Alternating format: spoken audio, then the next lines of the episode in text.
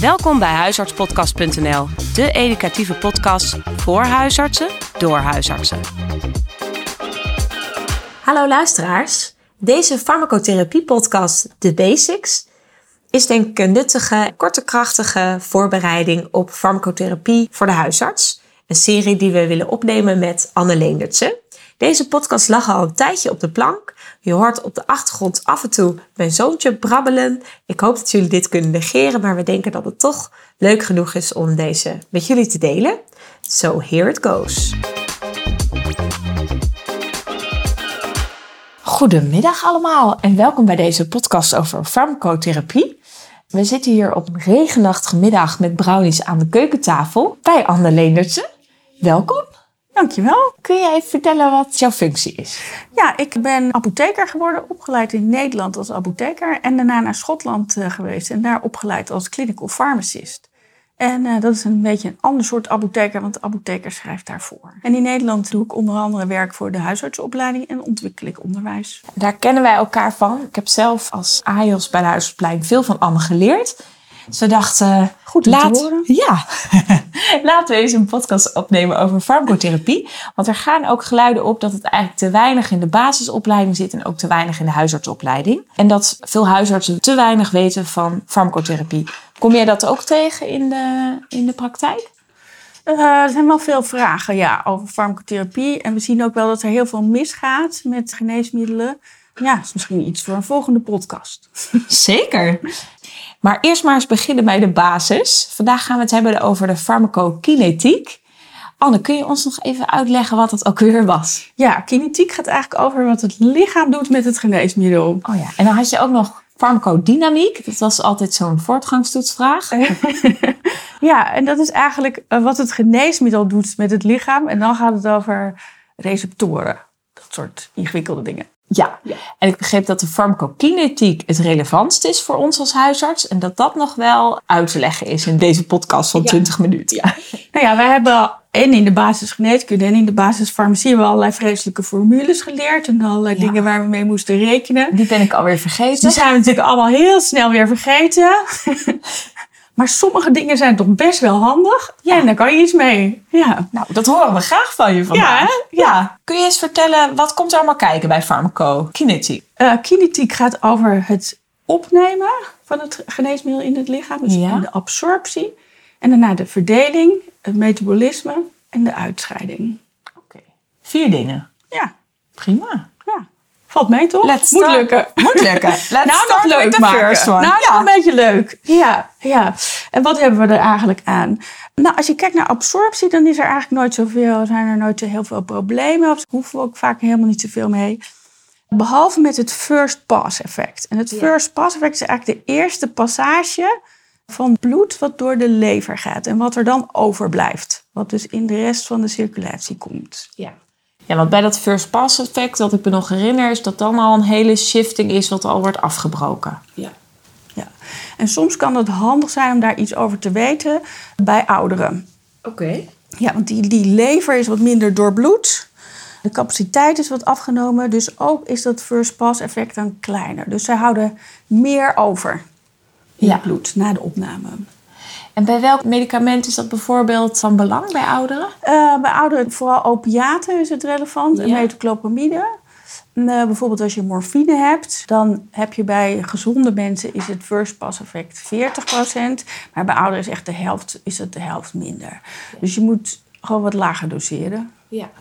En we leren inderdaad natuurlijk als huisartsen start low, go slow. Ja. En dit is dus een van de redenen dat hun first pass effect minder is dan bij gezonde volwassenen. Ja, ja, Ja. dat is het. En het handige van die kinetiek is dat je die parameters, bijvoorbeeld dat first pass effect, dat kan je gewoon opzoeken in het kompas. Oké, dus met het first pass effect is het belangrijk dat het bij ouderen verminderd aanwezig is. Ja, waardoor je de morfine lager moet doseren.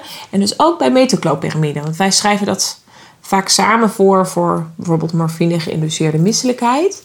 Ja, mijn ervaring is dat je bij ouderen met twee keer per dag 10 milligram, dat je dan uitkomt, dat dat voldoende is. Oké, oh ja, dat is goed om te weten. Meestal doe ik toch dan drie keer per dag tien. hey, en dan de volgende stap in de farmacodynamiek is de, Verdeling, de verdeling. ja. Ja, dan hebben we vroeger dingen geleerd over verdelingsvolume. Heel Ja. fictief iets moeilijks. Ja. Wat al helemaal niet echt is. En dat is maar een rekensommetje. Maar het is wel iets wat ook in het kompas staat. Wat je weer kan Ja. terugvinden. En die waarde die zegt iets over hoe hydrofiel of hoe lipofiel je geneesmiddel is. Oké, en als ik dan een laag verdelingsvolume heb van een medicament, wat zegt dat dan? Ja, een laag verdelingsvolume. Dan is het hydrofiel. En dan zit je op ongeveer een liter per kilogram. Dat is echt laag. Oké, en dat staat onder de eigenschappen bij het farmacotherapeutisch kompas. Ja. Oké. En hoog is dan lipofiel. Is lipofiel. En eh, wanneer is dat van belang om te weten of een medicament eh, lipofiel is of hydrofiel? Maar je hebt soms binnen bepaalde klasses dat het ene middel meer lipofiel is en het andere meer hydrofiel. Oké. Eh, en het kan helpen in je bijwerkingen, zeg maar, om dat te voorkomen. Dus als Ja. iemand van een lipofiel middel eh, heel veel bijwerkingen heeft, kan je bijvoorbeeld overgaan soms op een hydrofiel geneesmiddel. Oké. Oh ja, want ik had een keer iemand die bij een beta-blokker, en dat kende ik eerlijk gezegd niet, levendige dromen had als bijwerking. Ja, ja. ja metoprolol is echt een lipofiel geneesmiddel, een lipofiele beta-blokker. Ja. En je hebt ook hydrofiele beta-blokkers. Eigenlijk gebruiken we die liever niet, omdat die niet uiteindelijk hartdood voorkomen. Omdat we dat niet weten, is niet van aangetoond. Eh, maar het kan soms wel een oplossing zijn voor die bijwerking, die soms echt heel ernstig kan zijn. Als mensen daarvan niet meer kunnen slapen, niet meer goed uitrusten. Ja. Dus dan werkte de beta-blokker nog wel op de bloeddrukverlaging en op de- het ritme, Ja. op de frequentie zeg maar, maar niet meer op de harde eindpunten van Ja. de mortaliteit. Ja, oké. En wat is dan een voorbeeld van een hydrofiele beta-blokker? Atenolol. Atenolol. Oh ja, ja. En ook bij ouderen is het van belang. Want bij ouderen heb je meer vetweefsel en minder spierweefsel. Dus die hebben meer lipofiele massa en minder hydrofiele. Dus die lipofiele geneesmiddelen die blijven bij ouderen langer in hun lichaam. Die blijven langer zitten en die blijven in het vet zitten. Ja, dus het duurt langer voordat het geklaard is. ja. Naast beta-blokkers, wat zijn nog meer lipofiele geneesmiddelen? Benzo's bijvoorbeeld, benzodiazepines. Dus Eigenlijk alle middelen die op het brein werken zijn allemaal lipofiel. Oké, oké. Dus ook alle psychofarmacale pannetjes. Ja, alles ja, wat ja. het brein in moet is Morfine. lipofiel. Dus vandaar dat we altijd extra voorzichtig moeten zijn bij ouderen. Ja, ja, die klaren het minder snel. Naast het voordelingsvolume is er nog een ander iets wat heel belangrijk is en wat je ook kan opzoeken in het kompas. En dat is de halfwaardetijd. En dat is de, zeg maar, de tijd die nodig is waarbij de helft, dat je de helft kan klaren. Dus het gaat om de klaring. En ik herinner me nog iets over de regel van vijf. Ja, de regel van vijf. Dat Ja. is fijn dat je je dat herinnert. Kijk, kun je dat nog even toelichten, Anne? Ja, ja, de regel van vijf is dat het vijf keer de halfwaardetijd duurt voordat iets uit het lichaam is. Ja. En het werkt ook de andere kant op. Dus je hebt vijf keer de halfwaardetijd nodig om een goede spiegel op te bouwen. Om op je steady state te komen. ja. Dus de concentratie die je nodig hebt in het bloed. En als we het over die pammetjes hebben, doordat ze lipofiel zijn, is het bij ouderen al dat, dat het bij hen langer in hun lichaam kan Mhm. blijven? Is die halfwaardetijd dan ook langer bij hen? Ja, veel langer. Oké. Ja, dus het duurt heel lang voordat het eruit is. Ja. En Dus- bijvoorbeeld eh diazepam, dat heeft al een hele lange halfwaardetijd. Weet jij uit Ja. je hoofd eh, hoe lang dat is? Nou, bij diazepam is het grappige dat de eh, halfwaardetijd evenredig is met de leeftijd ongeveer. Dus als iemand... Als een soort vuistregel. Ja, dus Ja. als iemand 85 is, dan is de halfwaardetijd van diazepam 85 uur. Zo. Ja, En dat keer vijf, Ja. nou even grof gerekend, dat is dan 18 dagen. ja, 18 dagen voordat diazepam uit het lichaam is bij een Ja. ouder iemand. ja. En het duurt dus ook 18 dagen voordat je eh, de spiegel hebt bereikt die je wil hebben. Jeetje. Ja, Maar diazepam moet je dan eigenlijk nooit voorschrijven bij ouderen. nee, diazepam is geen goede keuze. Nee. Nee. En wat natuurlijk wel nog eens gebeurt bij ouders, hè, er zijn toch huisartsen die toch een keer een inslapertje geven, bijvoorbeeld temazepam of zopiclon. Mhm. Dat heeft een halfwaardetijd van. Ja, themanspam is eh, 7 tot 11 uur. Oké. Ja. En bij ouderen zit je dan zeker aan de bovenkant. Zit je aan die 11 uur. Zit je aan die 11 uur en dat kan ook wel 12 of zo zijn. En totdat die temazepam dan uit je lichaam is, bij, bij oudere mensen, is dus 5 keer 11, is 55 uur, is meer dan twee dagen. Ja, ja, Dus dat is geen inslapertje, maar een soort twee dagen sufheid. ja, dus het geeft wel heel lang sufheid bij ouderen. Ja, Ja. met alle risico's van die. Ja. Maar ja, soms is het nodig om natuurlijk wel even iets te doorbreken. een opleider en eh, die had een vuistregel vijf per maand. Want dan bleef het werken van de benzo's. En dat heeft mij altijd wel heel erg geholpen. Ja, past ook mooi in de regel van vijf. Pas ook weer een vijf. weer een vijf. Ja, ja, ja. Oké, dus ook de pammetjes blijven dus heel lang in je lichaam. Ja, Ja. zeker bij ouderen. Oké, interessant. En in de farmacokinetiek, dit was dan de opname en het verdelingsvolume, de verdeling. Wat is de volgende fase in de farmacokinetiek? Eh, het metabolisme Ja. en daarna het uitscheiden. En eerst hebben we dan de lever nodig om het te metaboliseren. En Ja. dan gaat het weer via de urine verlaat het het lichaam. Dus dan hebben Ja. we de nieren weer nodig voor de uitscheiding. En met metaboliserende lever, waar ik altijd een beetje zenuwachtig van word, zijn al die SIPs die dan invloed hebben op de medicamenten. Ja, Kun je daar ons iets in de basics over vertellen? Ja, nou toen ik in de ehm, huisartspraktijk werkte, toen kreeg ik vaak een melding over leverinsufficiëntie en dat je dan een, een middel niet mocht geven. Ja. En dat vond ik heel vervelend, want dat is bijna nooit relevant in de eerste lijn. Oké. Ja, we hebben een enorme restcapaciteit in die Ja. lever, dus dat metabolisme dat komt vaak wel goed. Dus eigenlijk alleen als ik een patiënt met echt levercirrose die bij de maagdarmleverarts loopt en ik krijg zo'n melding, dan kan ik eventueel Dan ga je de MDL-arts bellen. ja, de leverarts bellen of de apotheker. Ja, of Ja. de apotheker. Ja, maar verder kan ik dat in principe negeren, want de meeste mensen hebben gewoon een goede restcapaciteit. Ja. Oké, dat is Ja. fijn om te weten. Ja, die SIP's zijn wel van belang als het gaat om geneesmiddelinteracties. Want die SIP-enzymen, dat is van die enzymen in het cytochroom P450-systeem, die heb je nodig om allerlei geneesmiddelen af te breken. En dan zijn er ook weer geneesmiddelen die ervoor zorgen dat er bepaalde enzymen geremd worden of dat er juist meer van die enzymen komen. Oké, dus je hebt remmers en inducers van die SIP-enzymen. Kun je een voorbeeld noemen van bijvoorbeeld een remmer, een Ja. medicament? In de- Ja, microzol is een remmer. Oh ja, dat is al. Ja. 2C, 2C9-remmer. Ja, dan krijg ik inderdaad altijd vaak interacties voor dat ik dat dan niet mag voorschrijven. Terwijl ik dan denk, nou, het zit toch op de huid? Ja, ja, ja, en het wordt zelfs opgenomen. En het is zo'n krachtige remmer dat ze dat dus zien bij de trombosedienst. Ja, het INR gaat omhoog.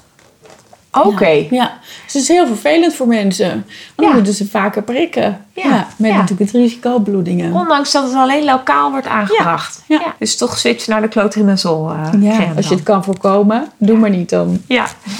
Dus even kijken of ik het snap. Als ik een micronazol voorschrijf, dan is dat een remmer van de SIP-enzymen. Ja, Waardoor het minder snel wordt opgeruimd, minder snel wordt gemetaboliseerd. De, de acenecomerol bijvoorbeeld. Mhm. En dan krijg je dus een hogere INR. En dan moeten mensen vaker prikken, moeten ze vaker terugkomen bij trombosedienst. ja, klopt. Om Ja. dat weer in te stellen. Ja.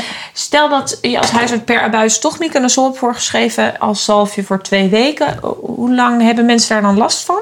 Oh, dat kan weken duren. Dus Ja. die INR is dan weken instabiel. Ja. Oké. Ja. Nou, Ja. Niet handig dus. Nee, is helemaal niet handig. Ah. Patiëntje pest is dat. Ja. Ja. Oh. ja. En bij DOAX heeft dat Nee. dan kan het wel? Ja. Oké. Heb je ook een voorbeeld van een, eh, van een inducer van een medicament? Ja, eh, en die veel voorkomt, ook die verschillende ehm, enzymen kan induceren, is carbamazepine. oh ja. Dat is bijvoorbeeld ook een ehm, inducer van 3 a 4. Ja. En als Dat je daar, zegt mij eh, niks, een maar- SIP 3 a 4 Ja, ja, ja. SIP 3 a 4 En dat heb je nodig voor het afbreken van je statines, dus van je simvastatine.